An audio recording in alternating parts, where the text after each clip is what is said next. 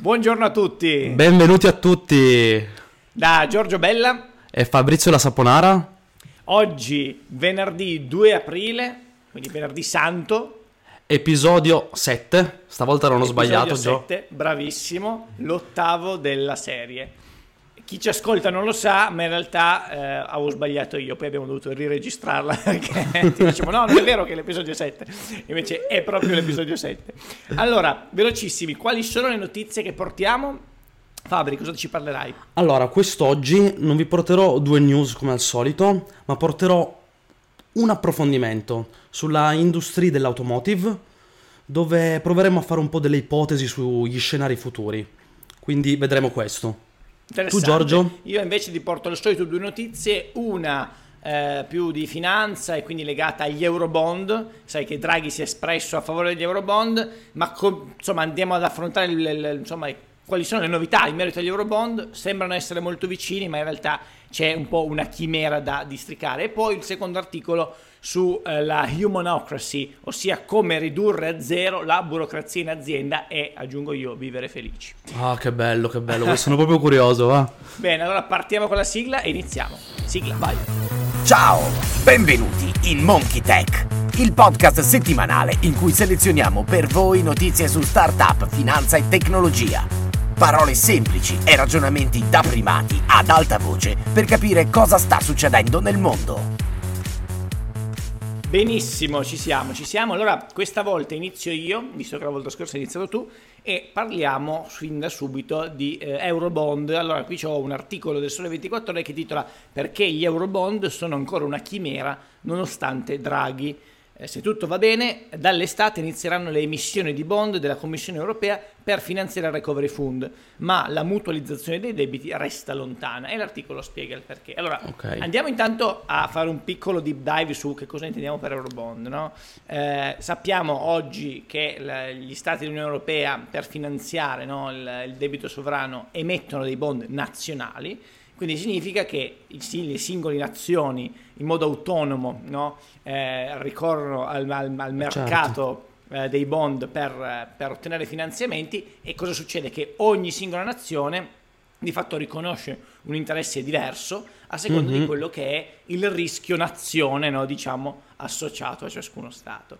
Eh, ad esempio però... noi, Gio, siamo molto diversi rispetto, non lo so, noi rispetto a Germania o noi rispetto a sì, Francia. Sì, assolutamente. Conta che questo... la Germania ha dei rendimenti negativi sui bond di Stato, no? Quindi okay. significa che tu gli dai 100 e poi loro a, scadenza ti ridanno 99. No? ok, ok. okay. E questo perché sono talmente sicuri che insomma mettere il denaro in un posto sicuro costa, no? Come metterlo sotto il materasso. ok. Più sicuro del materasso. E invece l'Italia sì, riconosce un rendimento che comunque eh, in, in, quest'ultimo periodo è molto basso, ma comunque lo riconosce. Il problema eh, è che eh, poiché abbiamo una moneta condivisa, no?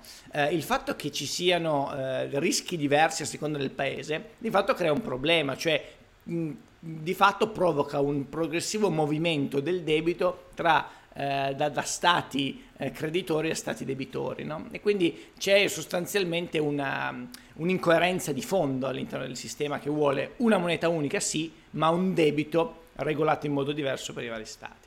E questo è, è un problema di fatto. Pensiamo, se noi pensiamo a altri grandi eh, diciamo, eh, paesi in cui si trova eh, un'unità di moneta, pensiamo agli Stati Uniti, sono tanti stati no, federalizzati, ma la gestione della moneta è centralizzata con una sola banca, la Fed, no, la banca centrale americana, la Fed.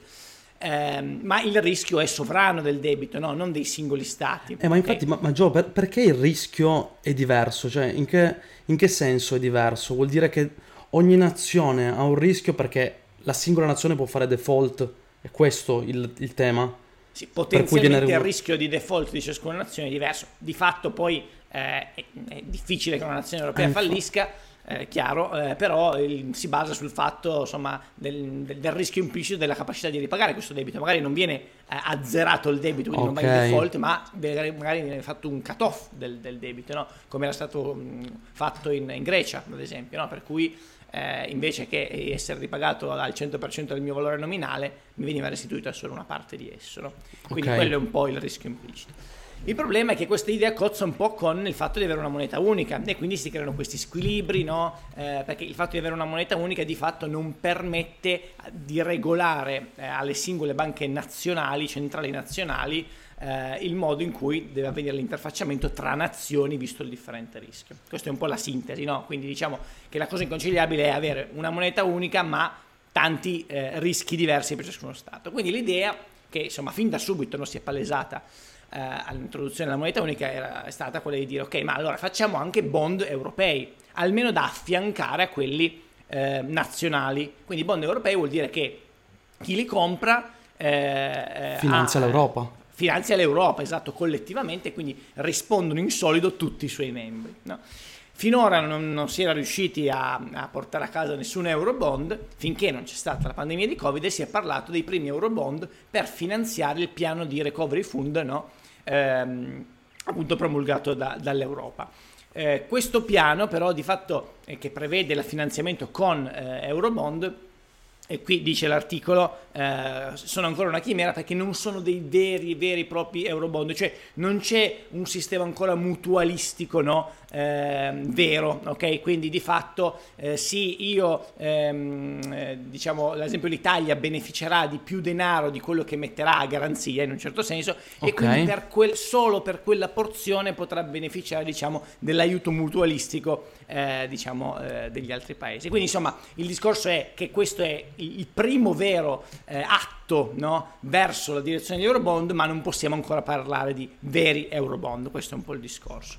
Eh, e da qui, e qui ovviamente si aprono insomma di nuovo le polemiche, eh, moneta unica sì no, no eh, eh, i tedeschi che dicono ma no, noi che siamo quelli più virtuosi perché dovremmo metterci a patti con stati eh. come l'Italia o la Spagna. Ma, ma, ma infatti Gio... Se lo sono cercato questo rischio in più, no? Eh, ma no, vabbè, più o meno, più o meno, però io volevo capire, in sostanza questi Eurobond come rischio sono una media di tutti, in teoria dovrebbero essere una media di tutti i rischi che hanno le nazioni e quindi il tasso di interesse è una media o probabilmente, visto che c'è l'effetto anche comunque di diversificazione, perché ci sono tantissimi paesi dentro, secondo me potrebbe addirittura darsi che si vanno a livellare i tassi di interesse sulle nazioni più virtuose.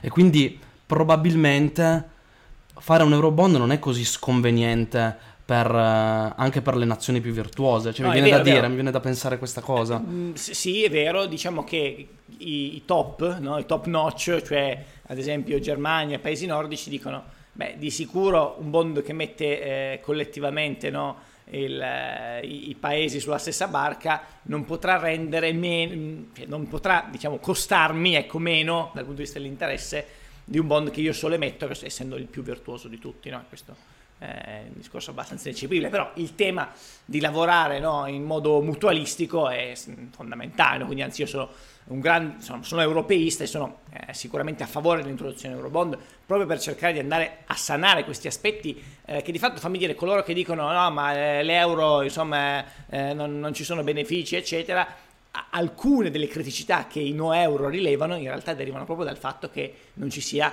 una condivisione mutualistica del debito, del eh, sistema ma, debito. Ma, ma, infatti sentivo un'intervista di, di Draghi e parlava proprio di questo, diceva che si cercano delle soluzioni esotiche certe volte no, per superare questi problemi, però bisogna pensare a questi, che sono sì. i problemi strutturali.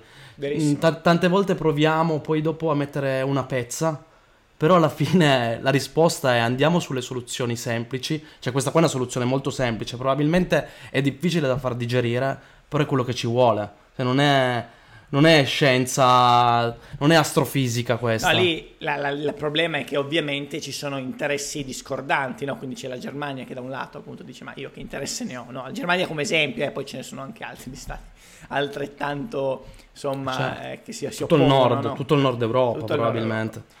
È il solito discorso, no? se io sono virtuoso e tu invece lo sei un po' meno, eh, perché devo no, darti questo vantaggio?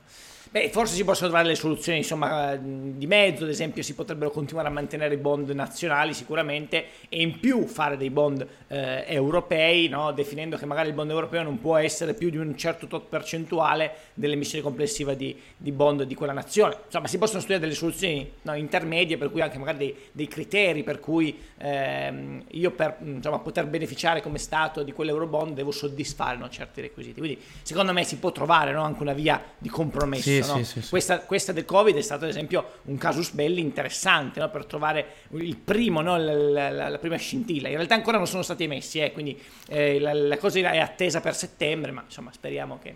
Però eh, su, questo, su questo qua secondo me l'Europa in questo caso non ha dato proprio prova di una grande reattività.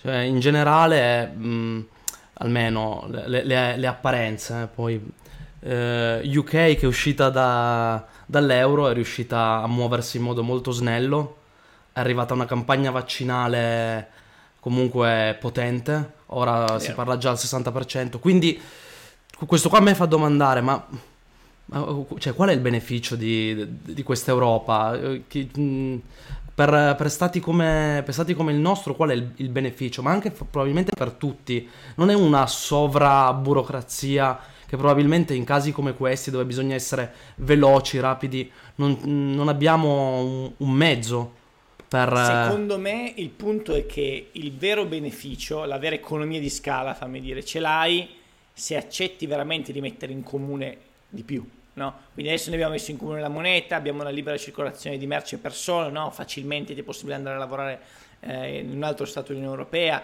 Abbiamo anche dal punto di vista internazionale, pensa se tu vai all'estero e non c'è l'ambasciata della tua nazione individuale, tu puoi andare nell'ambasciata francese, se c'è per dire, e tu vieni trattato da cittadino francese, no? quindi questa è una cosa bellissima. No? Quindi secondo me ci sono delle cose che già adesso sono ottime. Le, gli ingranaggi che vediamo che non sono ben oliati derivano dal fatto che per riuscire a oliarli dobbiamo abbracciare completamente il meccanismo europeo. Questa è la mia visione. No?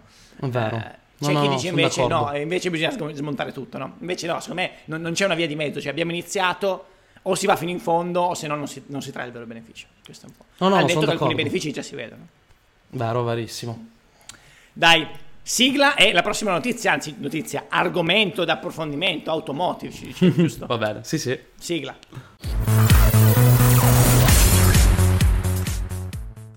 Eccoci. Allora, Gio, eh, io vorrei approfittare visto che mh, quello dell'automotive è un tema che ho seguito in questi giorni per lavoro, quindi vorrei provare con te a fare un po' il punto della situazione.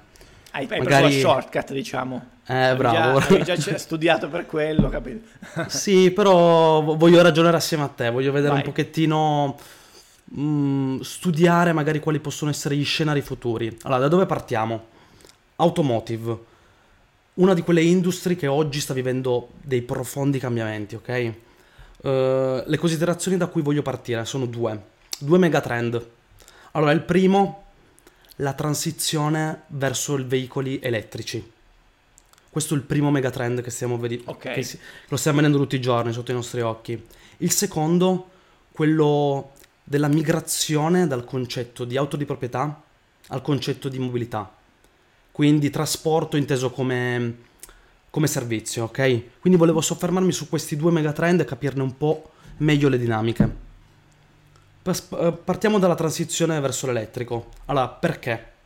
Dato perché c'è questa transizione verso l'elettrico? Secondo me ne abbiamo parlato a lungo anche negli scorsi, negli scorsi episodi e quindi secondo me la spinta principale è sicuramente quella ambientale, quella delle politiche delle nazioni, Mm, ne abbiamo parlato sarà forse... Un po anche, sarà un po' anche un discorso di moda, di mercato, non lo so.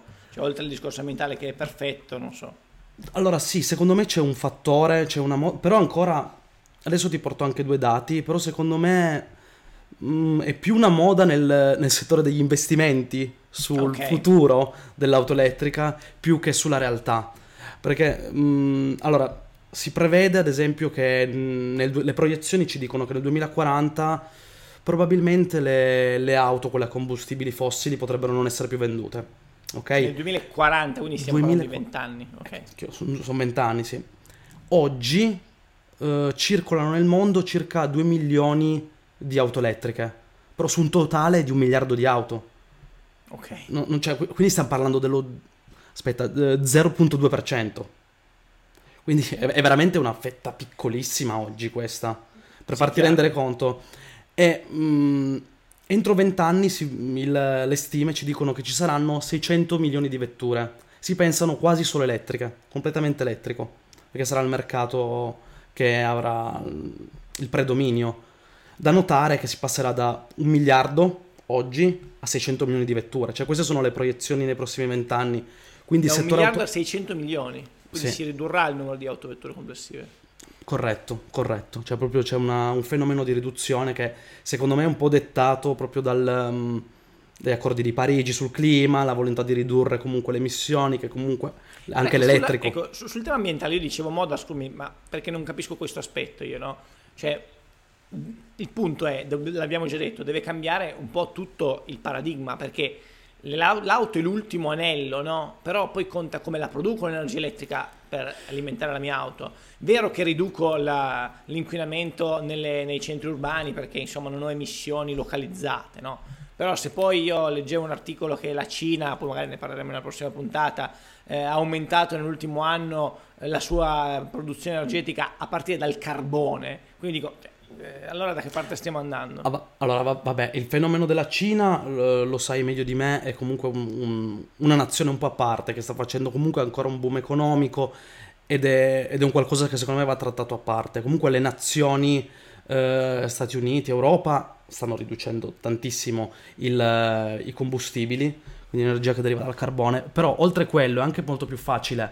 La- il circuito elettrico ci garantisce comunque un, un approccio molto più vicino alle energie rinnovabili, perché Ok. se, se tu riesci a, imme- a creare un circuito di auto elettriche, creare un circuito di ehm, ricaricatori, addensatori di energia elettrica con, con fonti rinnovabili, questo qua diventa comunque un circuito virtuoso. Quello, secondo me, l'auto elettrica lo può dare. È vero che ancora nella produzione probabilmente c'è un bel dispendio, questo è un altro, è un altro, tre- un altro tema da affrontare. Però quello che ti volevo portare all'attenzione è il mercato ora ci crede tantissimo in questa elettri- nel processo di elettrificazione, che comunque ancora non è in atto, eh, perché abbiamo detto che lo 0,2% di auto sono so- elettriche, quindi c'è tanto da fare. Però ti volevo portare tipo un dato sconvolgente, cioè che mi ha abbastanza sconvolto. Ad esempio che oggi Tesla, che per, um, è, il, um, è, è il brand Top che- player, sì, sì, sì. eh, che rappresenta un po' l'elettrico, giusto? Cioè, oggi ha una mh, capitalizzazione di mercato di 600 all'incirca, eh, perché poi dopo l'ho vista in dollari, ho fatto il cambio, sono all'incirca 620 miliardi di euro. Ok? Ma è ancora in perdita Tesla, vero? Ricordami un po'. Cioè, so che aveva Adesso fatto ti- qualche trimestre in profitto, ma era una cosa sporadica. No, ha fatto, ha fatto un po' di, di utili, ovviamente, Ok. però, però non, non si spiega comunque, cioè almeno a livello mio personale non riesco a spiegare un prezzo del genere. Adesso ti, ti- ti entro un po' più nel dettaglio. Tu conta che ad esempio come market capitalization, capitalizzazione Vol- del gruppo Volkswagen, che comunque è un leader, no? che produce tantissime auto, ha anche una fetta adesso un ramo elettrico, eh, la loro capitalizzazione è di 139 miliardi. Ecco, ricordiamo solo per fare un paragone. Quindi tu hai detto più di 200 Tesla e 139 miliardi. Più di eh, 620, 620 Sei, scusami, 620 eh, Contro- Tesla contro 139 di Volkswagen. Eh, quindi no, solo per ricordare chi ci 6 per. ascolta, un- la capitalizzazione di mercato, quello a cui si sta riferendo Fabrizio, è il valore della singola azione per il numero di azioni in circolazione. Quindi significa che se io voglio comprare il 100% della baracca Tesla o Volkswagen, devo mettere da un lato sul, sul piatto 139 miliardi e dall'altro 600 erotti. Ok, no, solo per dare una... un ordine di Giustissimo, no, no, è giusto, è giusto fare, fare questo excursus, però Ecco. di, di- di fatto, Gio, secondo me il valore, così presi in assoluto, non vogliono dire granché. Perché riflettono le aspettative, cioè non è, non- il prezzo dell'azione, diciamolo, non si riferisce a quanto vale la baracca oggi di fatto, ma quanto spero che valga domani. Sì, p- però più in generale, secondo me, questo dato, se non ti, non ti cito qualcos'altro, potrebbe avere Ok. non tanto senso, perché Sì. mh, magari può essere anche soltanto quanto è grande un'azienda, perché magari la- Certo. una è molto più grande dell'altra e quindi una ha una capitalizzazione più grossa, però invece, in linea generale, quando si vuole valutare un'azienda, si utilizza questo rapporto che si chiama Price Earning Ratio, che vuol dire price, cioè un rapporto fatto da price, che è per Prezzo l'appunto la- il prezzo per il numero di azioni, quindi la capitalizzazione, quello che abbiamo detto prima, fratto gli utili, l'ulti- l'ultimo utile attuale, ok? Ok. E attualmente, ad esempio, tutto il comparto automotive ha un rapporto di price earnings, quindi capitalizzazione su utili, che viaggia tra i 10 e, e i 30, e 30, ok? Questo rapporto.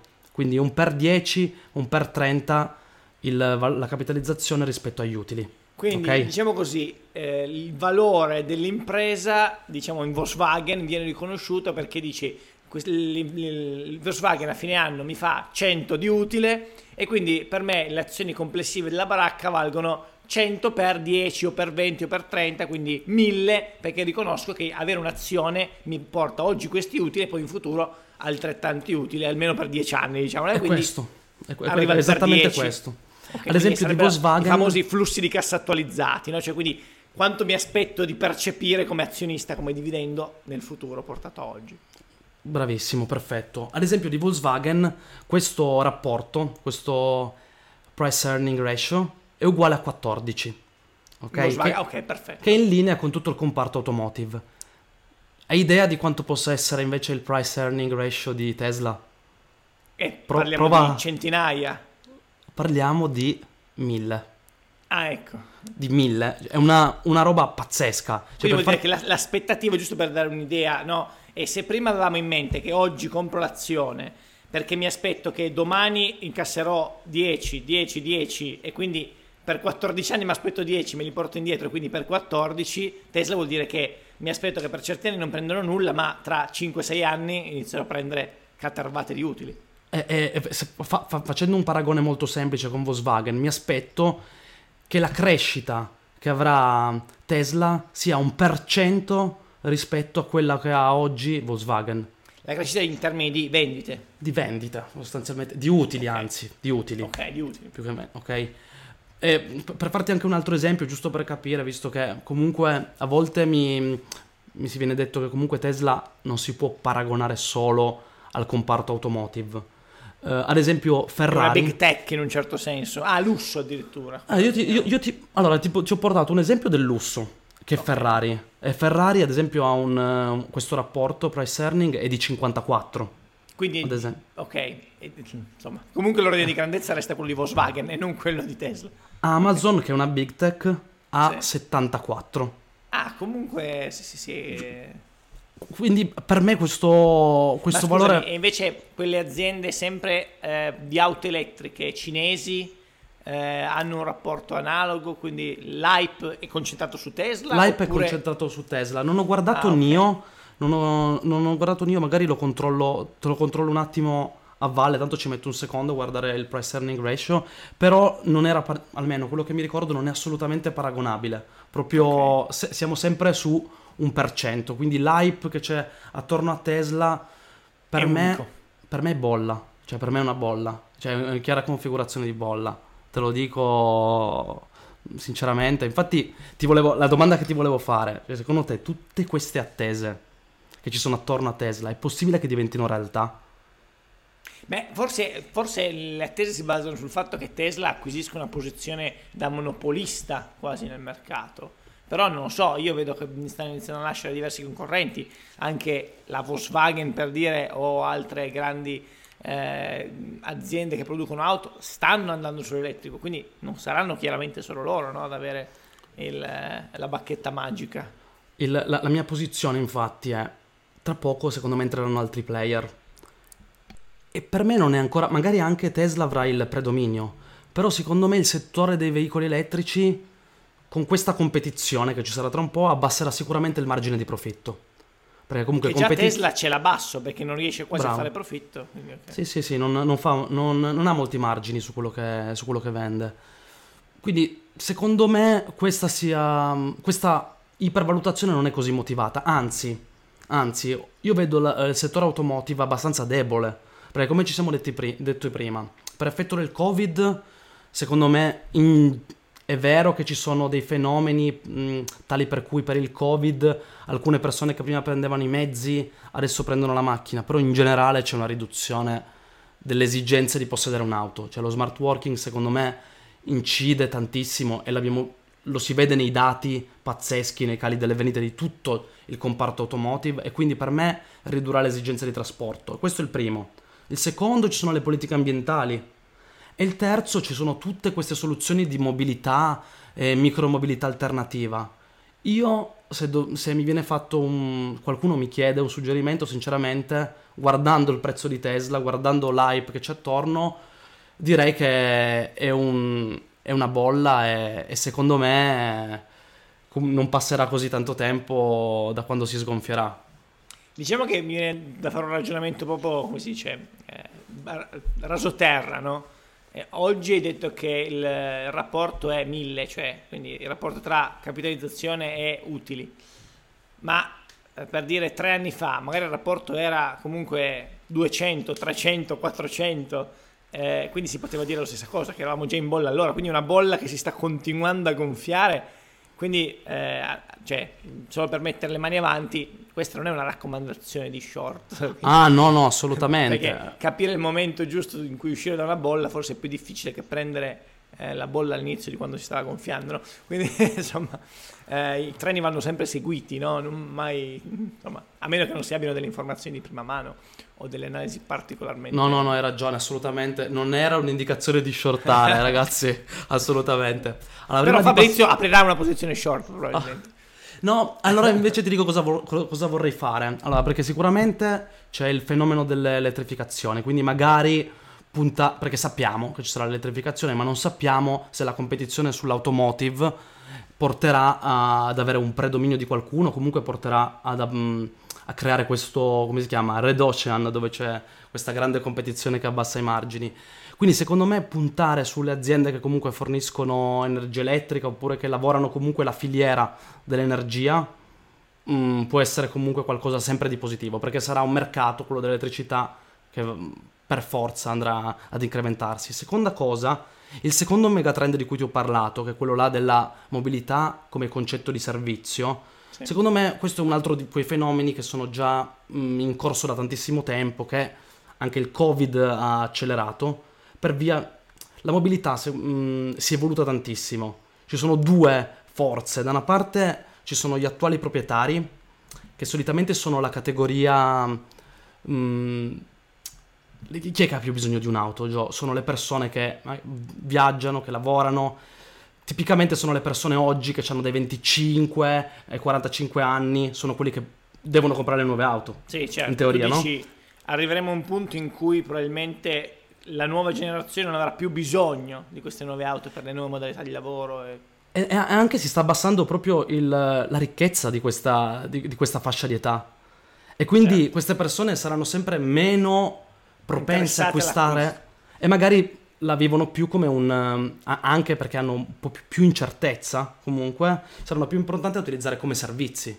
Beh, è anche questo... vero che il motivo per cui stanno proliferando tutte queste forme di eh, diciamo noleggio dell'auto piuttosto che leasing, no? Eh, e deriva anche poi da questo, no? dal fatto che eh, la ricchezza oggi per comprare un'intera auto non c'è, la dilazione in un certo senso. Certo.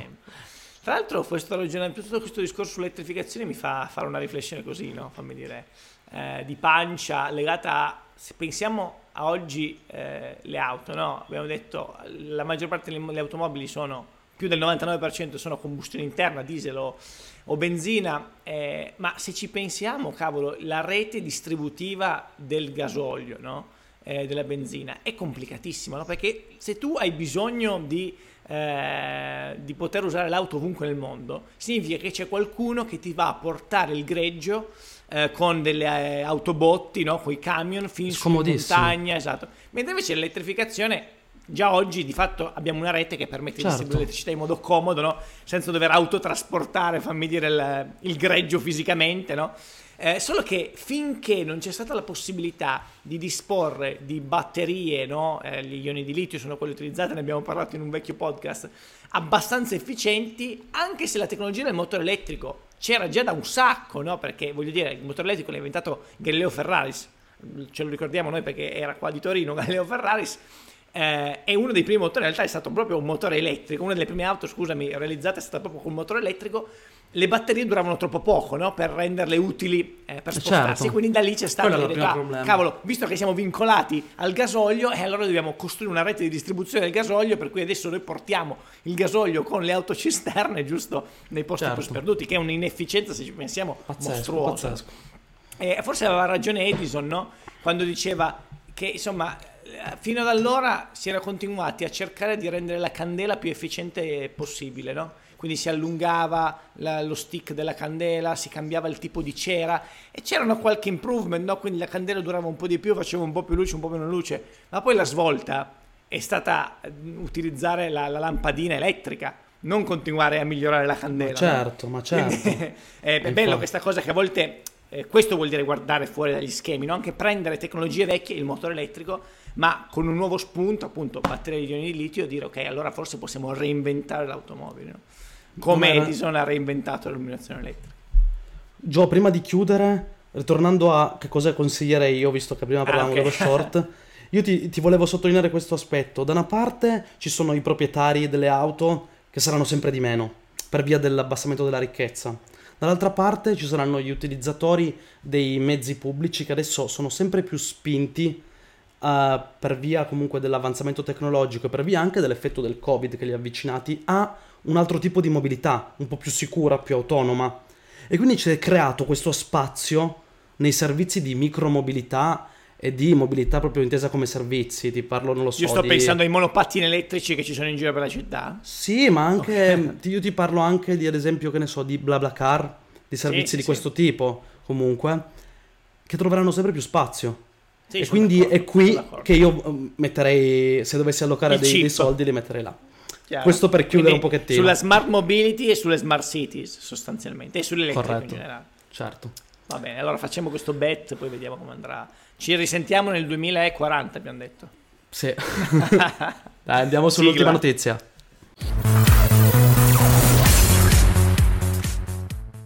Ultima notizia, siamo belli lunghi, eh, quindi cerchiamo di andare veloci. Più che altro questa è una notizia così, eh, a, metà tra il filosofico e il pratico, ok? Titola Humanocracy, anzi Humanocracy, come ridurre a zero la burocrazia in azienda. La tipica organizzazione eh, a media o grande scala priva i dipendenti della loro capacità critica, impone una conformità eh, monotona e scoraggia l'imprenditorialità. Questo è il titolo eh, di questo reportage. Quindi, insomma, eh, la critica è evidente al fatto che le organizzazioni appena iniziano a crescere, quindi ma crescere vuol dire più di 200 dipendenti per intenderci, iniziano a crearsi una serie di sovrastrutture, quindi un Mm. management gestito no, in modo estremamente gerarchico ne un piatto, eh, una serie di processi che iniziano a crearsi no, per cercare di tenere uniformità e tracciare no, ehm, le varie attività in modo coerente.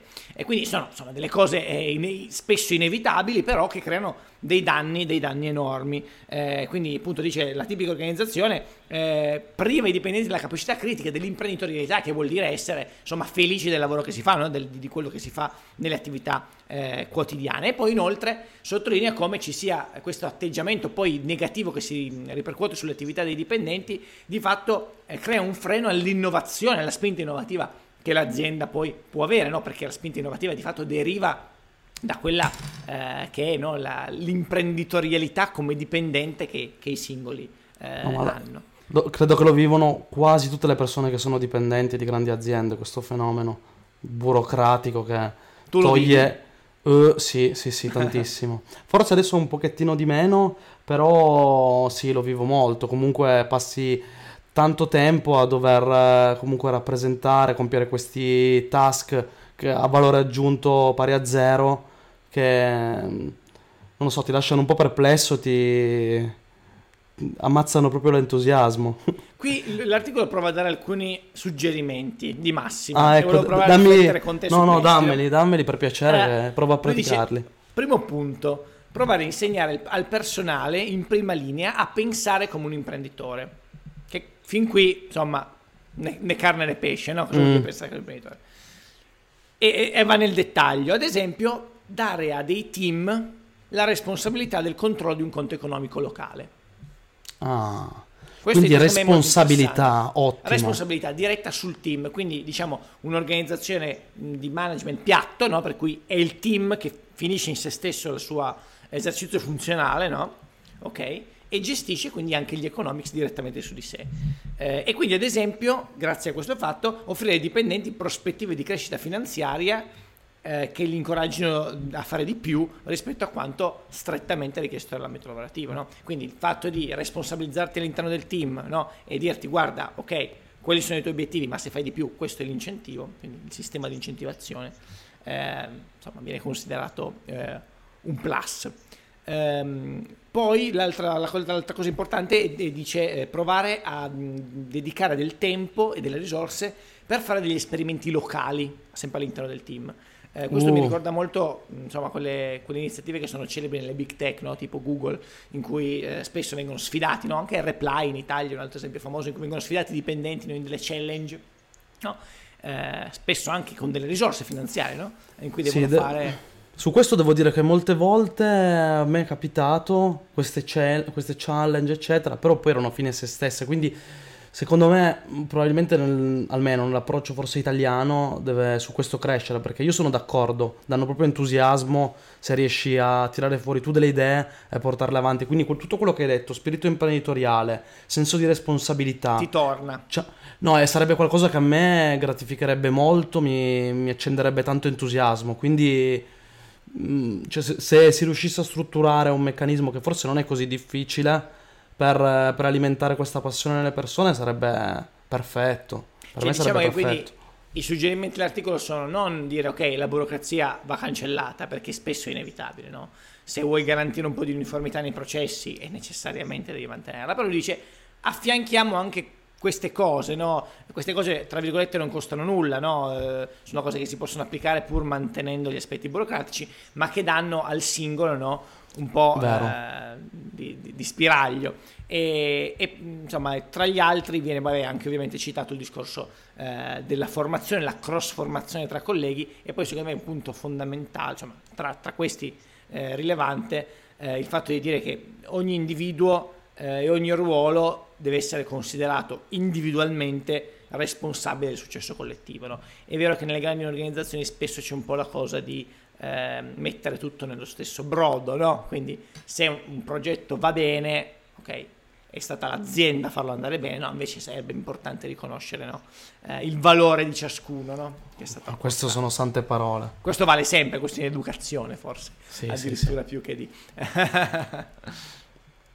Questo è un po'... No, sono eh, convinto, sono convinto. Questi qua sono degli spunti e comunque secondo me dovremmo anche, grazie a questi spunti, provare noi stessi comunque ad applicarli perché a volte secondo me la tendenza è quella di dire eh ma è l'azienda che mi deve...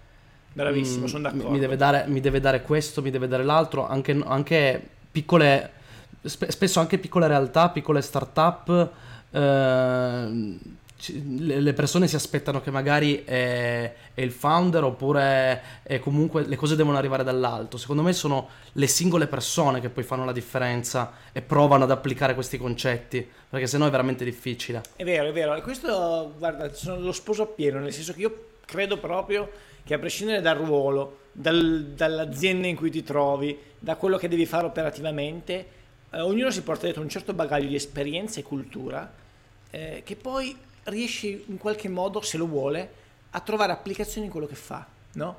E, e migliorare il lavoro suo e degli altri, cioè dare il proprio contributo individuale basandosi su quello che si sa e si è, eh, di fatto cresce te stesso, a tua volta ti fa vivere meglio e il lavoro degli altri. Si può veramente eh, fare un cambiamento, no? Eh, portare un cambiamento, fare la differenza, è una parola che va tanto di moda, ma non nel senso di ah, fare l'azione che è game changing per l'impresa, ma no, semplicemente rendere più confortevole il tuo modo di lavorare e quello eh, dei, dei tuoi colleghi, no? E poi una- uno scambio reciproco, quindi io ti do, tu mi dai, no? Insomma.